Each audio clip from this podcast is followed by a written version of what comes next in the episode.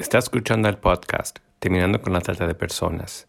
Este es el episodio 123, Recursos Educativos a través del arte para concientización y prevención.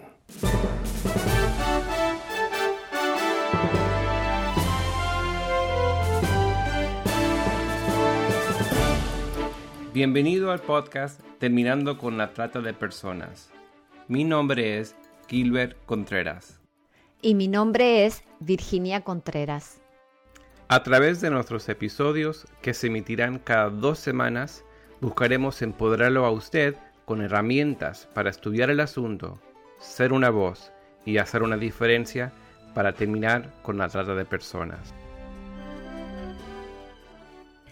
En el día de hoy estamos conectados con Sandra Costabel, trabajadora social y artista uruguaya. Buenas tardes, Sandra. Gracias por esta oportunidad de dialogar contigo. Bueno, muchas gracias por la invitación, por, poder estar con ustedes en este podcast y poder conversar y de las cosas que, que nos nutren cada día. Nos ha interesado muchísimo tu propuesta de mirar la realidad a través de la música. Contanos un poquito acerca de esto. Bueno, resulta que cuando eh, decido empezar a, trabajar como artista, digamos, hace no tanto tiempo atrás, eh, yo ya traía mi profesión a cuestas, de la que también este, me siento muy, no sé, muy orgullosa, muy contenta, que es el trabajo social. Y, fue inevitable como persona integral que soy el poder combinar ambas cosas. No, no me puedo disociar en ser un artista por un lado y una trabajadora social por otro. Soy una persona sola. Entonces, em, el poder trabajar desde el arte para poner, eh, dar visibilidad a algunos temas sociales que son de preocupación a nivel a nivel mundial en algunos casos, a nivel local en otros. Este para mí es un desafío súper interesante y que me gusta cada vez más. Específicamente, ¿cómo nace tu interés en el tema de la trata de personas y también la génesis de tu recital Tomar Conciencia? Bueno, resulta que, bueno, resulta que eh, eh, yo en realidad creo que, vos tenés mucho que ver con Córdoba y, con Córdoba en Argentina. Y, justamente fue allí donde asistí por primera vez a un congreso, un encuentro sobre trata de personas. Ya hace varios años de esto. Así que desperté a una realidad que no conocía, empecé a tener información de la realidad de la trata de personas. Y, y, paralelamente en mi trabajo en Uruguay empecé a encontrar algunos casos, este, personas que, que bueno, perdían contacto con sus hijos, que mm. decían que se habían ido con el novio a Buenos Aires y después resultaron casos de trata. Fue ahí donde pensé que formarme era una, no era una, no solo una buena idea, era totalmente necesario. Y nuevamente el vínculo con Córdoba y con Villa María en particular se, este, se retoma porque la única formación que encontré posible fue la de la Universidad Nacional de Villa María. Así que ahí hice un diplomado durante un año entero, estuve viajando a Villa María para estudiar. Este, lo que, bueno, me generó una base de conocimiento. No quiere decir que, ahí se termina el aprender, ¿no? Uno está aprendiendo todos los días. Pero bueno, a, partir de ahí tengo como cierto conocimiento y trabajo después en mi país con, este, con la temática de trata. Particularmente yo trabajo mucho en el tema prevención más que en asistencia a las víctimas. Y cuando em, como artista he pensado algunos espectáculos que pongan en escena eh, temáticas, como te decía hoy, temáticas de preocupación, eh, e, era inevitable pensar en esta temática que yo conocía a partir de mi trabajo. Y así surge en el 2018 un espectáculo que se lleva a cabo en Uruguay que se llamó Tomar Conciencia, que además, como, como suelen ser los espectáculos que yo armo, este, hacen una, no, solamente son musicales, que eh, sería mi especialidad, digamos, sino que, eh, bueno, integran otras disciplinas artísticas como la actuación, la narración, este, este, en este caso el tomar conciencias que se hizo este año en Villa María eh, fue mm, además con la participación de, un grupo de danza y también de un artista plástica, o sea que fue sumamente integral en varias expresiones del arte. Así surge tomar conciencia y te decía que este año se hizo en Villa María porque hace poco Iber Músicas, que es un organismo internacional que apoya a músicos para la movilidad, eh, hace un llamado y yo presento la idea de llevar el espectáculo a Villa María.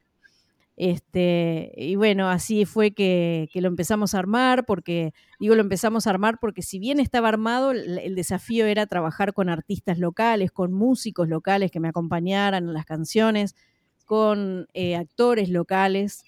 Y, bueno, lo empezamos a armar y, se hizo realidad el 13 de mayo del 2022. ¿Y tienes agendados nuevos recitales? ¿Cómo, cómo podemos verlos? Bueno, yo tengo un canal de YouTube donde voy subiendo algunas cuestiones que tienen que ver con los registros de, mis este, apariciones en público. No todo está totalmente registrado, pero hay algunos registros que pueden observar. Y en cuanto a este, particularmente a este concierto, eh, este año se va a estar brindando también en mi país, en la ciudad de Paysandú, que es la segunda ciudad más poblada del Uruguay. Este, si bien es un país chiquito, digamos, eh, la primera ciudad más poblada es Montevideo, con casi la mitad de los habitantes de todo el país, como pasa en, muchas capitales, y la segunda es Paysandú, que es limítrofe con Argentina. En Paysandú particularmente hay una, este, una problemática muy importante en el tema de explotación sexual y trata, que ha sido visibilizado por la prensa en diferentes ocasiones. Y bueno, también ante un llamado del Instituto Nacional de Músicas este, hacia mujeres músicas, eh, yo presenté un proyecto que era llevar este espectáculo a, a Paysandú para poder trabajar también con talleres. Bueno, esto también hicimos en Villa María, no solamente el concierto, sino que brindamos un par de talleres en el Colegio Rivadavia y lo mismo pensamos hacer en Paysandú, este, no sé si en colegios o donde la, la gente local estime que es más conveniente, ¿no? Y si hay artistas de otros países de América Latina que nos están escuchando y quieren invitarte, sumarse, ¿cómo pueden tomar contacto contigo? Bueno, yo estoy en redes, pueden seguirme por ahí, tomar contacto. Creo que hoy día, como, como está el asunto de la comunicación en Internet, es una forma bastante cercana de seguir un artista, de conocer sus movimientos y también sus formas de contacto.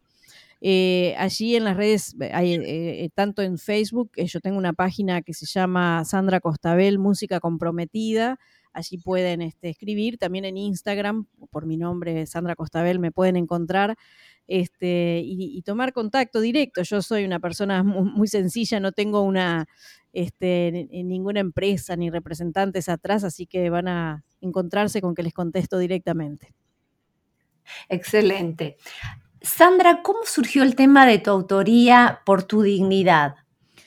Uy, esa es una canción que, mm, que bueno, fue la primera que, que, compuse después de volver a la composición. Eh, eh, en, mí como artista hay una historia de muy jovencita, digamos. Después yo me dediqué a mi profesión, a estudiar, a ejercer y demás, y vuelvo a la música a mis 49 años. Este, casi como nada, como un evento que era festejar mi cumpleaños en un teatro y armé un evento. Yo conozco además por ser periodista muchos artistas, así que me acompañaron artistas conocidos y demás. Y resulta que después de ese show en un teatro no, no paré más. Este, y bueno, pero empecé interpretando temas, ¿no? Yo había compuesto cuando era jovencita, pero ya no había compuesto más. Y mm, e, en el 2017 doy este show que te digo eh, como aniversario de mi vida, digamos, celebrar la vida se llamaba. Y después, em, poquito de tiempo después, yo cierro el show con una, la canción de un colombiano este colombiano, un artista cristiano colombiano, se comunica conmigo, me dice que le gustó mucho esa versión y que si podíamos hacer algo juntos en Uruguay. Así que dos meses después estábamos tocando juntos con un artista que admiro muchísimo, además que Santiago Benavides. Este, y él mismo estando acá dice, Sandrita, tenés que componer, tenés que ponerte a componer. Y ese mismo año este, agarro la guitarra y em, empecé a componer Por tu dignidad, que está hecho en honor a, a, personas con las que trabajo, digamos. Yo como trabajadora social participo de algunos proyectos educativos laborales a personas que están postergadas por la sociedad, que tienen grandes dificultades para poder trabajar, gente que perdió el trabajo o gente, como menciona la canción, madres que solas luchan con, su realidad. Este, y bueno, y ahí surge la letra de Por tu dignidad dirigido a estas personas. Y, si bien hicimos un videoclip más adelante que lo pueden encontrar en mi canal de YouTube, que es bueno, otra forma de comunicarse conmigo a través del canal, eh, también eh, tuve algunas gratificaciones como por ejemplo cantarlo este, mm, en el final de, uno de estos programas, Uruguay Trabaja, se llamaba un programa que, le daba trabajo por ocho meses a, personas en esta condición. Hicimos un final en una sala muy prestigiosa, de, un teatro muy prestigioso de, Montevideo, se llama El Sodre, este, eh, y allí estaba presente incluso la ministra de Desarrollo, todos los técnicos del programa y muchos participantes del programa. Entonces, para mí, cantarla para ellos había sido compuesta para ellos y cantárselas allí este, fue muy, muy significativo, quizá más significativo que, no sé, que en un escenario con más gente o este, era como cantárselo directamente para la persona que había sido compuesto, ¿no? Así que bueno, así surge por tu dignidad y así una canción que me ha dado muchas satisfacciones, la verdad. Pasando a otro tema, también nos interesa saber en qué consistieron los tutoriales para la vida que realizaste en tiempos de pandemia, qué temas trataban y si están en alguna plataforma digital para conocerlos. Sí, Tutoriales para la Vida es un proyecto que nace este, preocupados por esta situación de, pandemia. Yo, como te decía, trabajo en proyectos educativos laborales donde uno le da la oportunidad a, gente vulnerable de trabajar un tiempo, pero también de educarse para sumar herramientas en su vida, ¿no? Pero bueno, llegó la pandemia y cómo hacíamos para darles clases, talleres y todo esto, ¿no? Así que bueno, surgió esto, esta, eh, esta idea de poder hacer unos videos con este, que tuvieran tres aspectos, que tuvieran un tema para la educación, por ejemplo, violencia de género. Eh, que tuvieran una introducción que sea grabarlo en un lugar público, pero un lugar turístico, porque muchas veces estas poblaciones vulnerables no salen de sus barrios, no salen de, su entorno muy cercano, no conocen otros lugares y, parte de eso es porque no tienen dinero, pero lo que no saben es que hay lugares que se pueden visitar sin dinero. Entonces, este, era mm, grabar la introducción, por ejemplo, en la ciudad histórica de Montevideo, contarles algo de la historia de, qué, qué, era, qué es ese lugar, cuál fue la historia y demás, decirles que lo pueden ir a visitar, que no cuesta nada, y después empezar con el tema musical, el tema, perdón, que íbamos a tratar, que se cierra con un tema musical sobre la misma temática.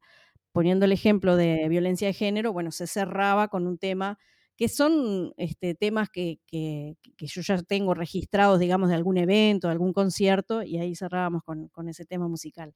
Hicimos 12 eh, episodios de tutoriales para la vida, tratando diferentes temas y fueron utilizados en tiempo de pandemia. Uno le podía enviar por WhatsApp a la persona el enlace a YouTube y así que lo veía y después le podía proponer preguntas o si lo vio, qué, pensamiento le generó, qué reflexión y demás. Y trabajábamos la educación desde ahí en momentos que uno no podía reunirse porque estaba contraindicado por las autoridades de la salud.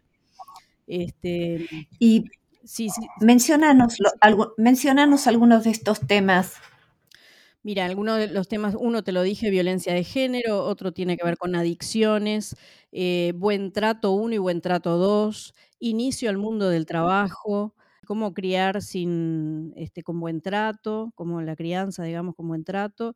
Y bueno, no me acuerdo ahora de memoria, pero este, se pueden buscar. Están en realidad colgados en, una página de la organización Juventud para Cristo, que es donde yo trabajo, que en realidad eh, lo pudimos realizar con el apoyo financiero de Juventud para Cristo, porque para, digo, yo tenía la idea nada más, pero después había que pagar todo lo que era la, edición, la filmación y, bueno, todo lo que implica hacer un, un, video, ¿no? Así que este fue hecho por la organización, fue implementado por la organización y está publicado, por lo tanto, en su propia página. Sandra, ¿podrías comentarnos ahora también acerca de los radioteatros como herramientas de comunicación? Escuchamos que has realizado algunos y los temas que se trataron. Sí, esa es otra, eh, es otro recurso didáctico, otra idea. Em, eh, es un radioteatro que habla del trabajo infantil. Surge en realidad, lo primero que hago sobre trabajo infantil fue una canción, que es la historia de Fermín, un niño que que bueno, tiene que empezar a trabajar porque vivía con su abuelo y su abuelo se enfermó por, por este, por, por, eh, trabajar en las plantaciones con los agrotóxicos y demás, bueno, enferma y al niño se le ocurre salir a trabajar y bueno, encontró enseguida explotadores que le dieron trabajo por poca paga, digamos, ¿no? Entonces eh, surge primero la canción, pero después, eh, a raíz de lo que la canción contaba, eh, yo armé un radioteatro que cuenta la historia y recurriendo a algunos amigos, voluntarios y demás, grabamos el radioteatro. Este, y bueno, sí, después lo aplicamos. Yo, apliqué a una formación que hay acá en Uruguay de una organización que es Social Lab para emprendedores culturales y me presenté con el radioteatro. Así que lo trabajamos y demás, y después eso implicó eh, una, como una devolución a la comunidad, el poder ofrecer algo gratuitamente, así que yo ofrecí esto en un taller para técnicos y educadores de dos centros juveniles, y fue muy lindo porque pudimos discutir la herramienta, cómo se podía utilizar, este, yo les planteé algunas preguntas, también di alguna información de lo que es el trabajo infantil, así que el radioteatro me parece que es un recurso muy interesante este, para, para educar también, ¿no? Porque además es bastante novedoso. Acá estamos grabando un podcast, este, pero el radioteatro, que también es de audio, eh, forma parte de un momento de la historia donde era, era todo lo que tenía la gente para escuchar. No había ni novelas, ni series, ni Netflix, ni nada de eso. Este, la gente escuchaba por la radio y se imaginaba todas las historias. Eso si hoy le preguntamos a los jóvenes o niños de hoy no saben lo que es un radioteatro, nunca escucharon. Entonces, cuando se plantea esta herramienta es totalmente novedosa para las nuevas generaciones, así que me parece que tiene mucho para aportar todavía el radioteatro. Y qué importante para el desarrollo de la imaginación, ¿verdad? Sí, totalmente. Claro. Yo explicaba en un, en video que a lo mejor lo viste, que, hicimos con Social Lab, que, tiene eso de particular, ¿no? Que más allá de una película que ya viene con la imaginación del director de la película, en un radioteatro o en algo, o en un libro, también te pasa en un libro, ¿no? Eh, uno le va poniendo a la historia a imágenes de su propia historia, ¿no? Yo cuando me imaginaba eh, a Fermín, lo imaginaba viviendo en un lugar de mi pueblo de origen, digamos, este Em, no es que conocía ningún Fermín ahí, pero cuando uno se lo imagina caminando en el lugar, se lo imagina en una casa tal, no sé, lo va asociando con cosas que tiene en su cerebro, ¿no? Pero eso me pasa a mí, pero otro lo va a asociar con imágenes de su, de su ciudad o, quizá con la carita de un niño que conoció y que le hace acordar la historia. Este, entonces cada uno va construyendo de alguna manera este, la historia de manera personalizada cuando usa la imaginación. Qué interesante esto de utilizar el arte como herramienta de concienciación y prevención combinándola con talleres. ¿Cómo podrías alentar a otros artistas para que se sumen, para dar visibilidad a temas sociales a través del arte? Yo creo que cada uno hace su proceso personal. Ah, lo mío, esto que te fui contando, es un proceso también. Que yo haya vuelto al arte a los 49 años es, es interesante. Digo, yo no, no, siempre dije, yo no, no, puedo decir, ah, es una materia pendiente, algo que postergué. No, no, yo viví mis etapas convencida en cada etapa lo que tenía que hacer. Pero a los 49 se me ocurrió esta locura, una linda locura, y, después estuve muy abierta a, eso, a no cerrarme. A yo lo que hago es cantar, también componer ahora, pero también sé hacer otras cosas, ¿no? Tengo muchos años de trabajo en radio, he trabajado en radioteatros y y, este, y es una herramienta más que tengo y que puedo integrar a esa, esa cuestión. Y cada artista tiene, eh, tiene su bagaje, ¿no? su historia, sus herramientas. Y cada uno puede crear un producto único, según este, lo que sabe hacer, lo que puede integrar, las historias de sus comunidades. Este, me parece eso, que, hay que tener un poquito la cabeza abierta y la mirada atenta a las necesidades, por lo menos si quieren trabajar con este tema de las necesidades sociales, ¿no? Este, estamos rodeados de, cuestiones que la gente siente, piensa, y cuando uno a través del arte logra plasmar eso, que la gente este, se pueda ver identificada, me parece maravilloso. Hace, mira, un par de días escribí un cuento y, es interesante el resultado que está teniendo el cuento. Para mí era una pavada. Me senté a escribir y escribí un poco desde mi lugar de abuela. Y por supuesto, como soy educadora, eh, eh, surgen las, este, las lecciones en el cuento. Siempre es un cuento que trae ¿viste? Sus, sus lecciones para aprender. Y bueno, lo, compartí, por ejemplo, en la iglesia cuando fui el domingo y dije, para mí de acá podemos sacar dos lecciones y, compartí dos, pero ya separaron dos personas, dice, por favor, compartímelo para la reunión de equipo del centro juvenil. El otro, me lo podés compartir porque me hizo llorar, porque no sé qué. Este, hoy me lo pedían para si lo podía compartir en una reunión de reflexión que tenemos mañana, en fin, y el cuento va circulando y yo digo, es, maravilloso, ¿no? Cómo cada uno le pone, eh, el arte tiene ese poder de, de, llegar a cada uno de manera diferente, porque, porque conecta con la vivencia que cada uno tiene, ¿no? Hablemos ahora de la canción Oro y Plata de, Homero Mansi, Carlos José Pérez y el proyecto que realizaste en coordinación con los jóvenes afro y con apoyo financiero del Fondo Más Igualdad. ¿Qué nos podés decir de esto? Bueno, el, el, tema Oro y Plata es un tema viejísimo. Yo lo descubrí porque en un momento estudiaba canto y una de mis profesoras, que también es artista, lo estaba interpretando. Dije, uh, qué lindo tema este, ¿no? Para hacerlo. Y cuando empecé a preparar el concierto Tomar Conciencia en el 2018, eh, pensé enseguida en ese tema, porque habla la historia de, una mujer afro que, es vulnerada o, bueno, que, vivió una situación de explotación o de prostitución, o bueno, según cada, en, cada contexto se llama de manera distinta, pero que en definitiva estaba sometida a ese mundo del cabaret, ¿no? Entonces, eh, como hablaba de la afrodescendencia en el, concierto, eh, lo antecede un, este, una pieza de Victoria Santa Cruz, que es una peruana que habla justamente del, se llama Me gritaron negra y habla mucho de eso, de, lo que significa esto de saberse afrodescendiente y la discriminación y demás.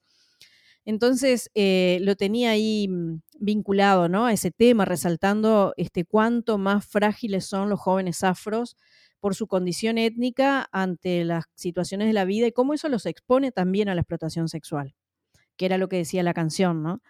Y, cuando surge un, fondo del Ministerio de Desarrollo Social dirigido hacia proyectos que resalten este, la cuestión de la igualdad de la mujer, eh, yo presento esto, ¿no? El poder hacer un videoclip con este tema, con, el tema de mm, Oro y Plata, que ya lo había cantado en el Tomar Conciencia. Y, surge lo de la, mm, coordinación con jóvenes afro por, esto, porque me gusta, como te digo, siempre integrar otras personas, otros colectivos y demás. Así que me puse en, coordinación con la, con la coordinadora de los jóvenes afros, le encantó la idea, ella es colega, también es una trabajadora social y, nos, embarcamos en esto, ¿no? Que fue cuando salió el fondo, bueno, había que grabar el videoclip y había que trabajar con, los jóvenes. Así que algunos actuaron, una chica que actuó como la protagonista, este, hubo otro chico, este, en realidad es eh, afro-norteamericano, no quiero decir afroamericano porque afroamericanos son todos los de América, pero él es norteamericano y vive en Uruguay y, es negro y, fue el protagonista masculino, como el enamorado de la chica que, ella no le da bolilla por estar en, una, un prostíbulo, ¿no? Este, y, y después eh, el mensaje, ¿no? El mensaje final del videoclip, que también lo pueden ver en mi canal de YouTube, que es una de las chicas del grupo, Jóvenes Afro, que eh, dice en cifras qué es lo que pasa, ¿no? Cuánto menos estudian las jóvenes afro y cómo eso las expone a mayor vulnerabilidad. Otra cosa interesante que fue un aprendizaje que yo tuve es cuando analiza la letra, los jóvenes afro me dicen, bueno, pero acá hay algo que nos rechina en la letra y es el término mulata. Y bueno, nosotros usamos muy naturalmente el término mulato o mulata, y en las letras de las canciones aparece muchas veces, ¿no? Este, entonces yo tomé esa problematización que ellos me planteaban, que, ellos lo que analizan es, bueno, el, el, mulato, el término mulato viene de mula, y la mula es un, dice, es un híbrido que es una cruza entre dos especies. Nosotros no podemos asemejarnos a las mulas porque no somos dos especies, los blancos y los negros, somos la misma especie humana y hay que tener cuidado en, que no se, que estos conceptos no queden arraigados. Me pareció interesante la problematización y lo, pusimos al inicio del, del video como una aclaración pusimos que en 1943, cuando Mero Mansi escribe la canción, este término estaba totalmente naturalizado, pero hoy, con las herramientas que tenemos, podemos problematizar el término, este, y lo explicamos ahí brevemente, como para que el que ve el video pueda por lo menos quedarse con ese concepto también. Así que lo mismo, armé una cartilla después de, de preguntas como para discutir el videoclip, eh, fue difundido a, todos los centros juveniles del país para que lo tengan como herramienta de trabajo con los jóvenes y adolescentes. Y bueno, este año lo presenté en un proyecto de extensión a, la formación docente, que sería como la formación terciaria, universitaria, que prepara a los docentes de los secundarios. Y no sé si saldrá, pero la idea es poder meternos en la educación formal también para usarlo como herramienta de discusión con, con los estudiantes, ¿no? Sabemos que esta cartilla está a disposición de las instituciones que quieran trabajar con el video. ¿Cómo podían los interesados acceder a esta? ¿Te tienen que escribir o está en alguna plataforma?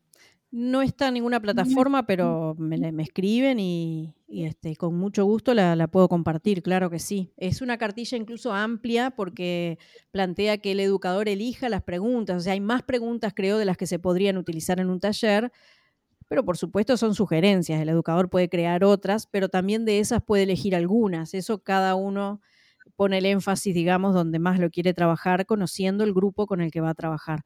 Están las órdenes, me pueden, bueno, puedo decir mi correo igual que es muy fácil porque es Sandra Costabel, mi nombre y mi apellido, arroba gmail.com Mm, y, allí me pueden escribir, pero también, como les dije, hoy están las redes que a veces la gente este, no se acuerda el correo y dice, bueno, mm, la busco en Facebook, la busco en YouTube y, le escribo por ahí. Así que por, la vía que sea, eh, quedo a las órdenes. En este cierre, ¿qué mensaje quisieras dejar a nuestra audiencia, Sandra? Bueno, yo no sé desde dónde nos están escuchando o con qué perfil, si son personas que les interesa el tema trata de personas porque son activistas. Bueno, si son activistas, sepan que el arte tiene mucho para hacer con respecto a estos temas, ¿no? Mucho para aportar. Si son víctimas, sepan también que el arte es sanador. Así que a veces uno puede encontrarse con el arte desde ese lugar también, desde buscar eh, este, cosas que le hagan bien para poder sanar porque el arte saca lo que tenemos en el interior. Entonces, este, he visto gente que utiliza el arte, la pintura para sanar, la escritura, este, muchas cosas, así que no lo pierdan de vista, eso como un gran recurso y una gran medicina. Si están escuchando desde alguien que le preocupa el tema porque le preocupa a sus hijos, qué sé yo, bueno, estamos abiertos los educadores en estos temas a, a reunirnos así a la distancia como estamos ahora nosotros, conversar, educar. Este, en ese sentido, eh, yo soy una persona totalmente abierta y, bueno, estoy a las órdenes para lo que necesitan. Muchísimas gracias, Sandra, por tu tiempo y por esta entrevista tan rica. muchas gracias a ustedes por comunicarse. Ojalá sea útil para aquellos que están escuchando. Únase a nosotros en la lucha contra la trata de personas y le daremos herramientas que necesita para marcar la diferencia en su comunidad. Visite nuestra página web terminando con la.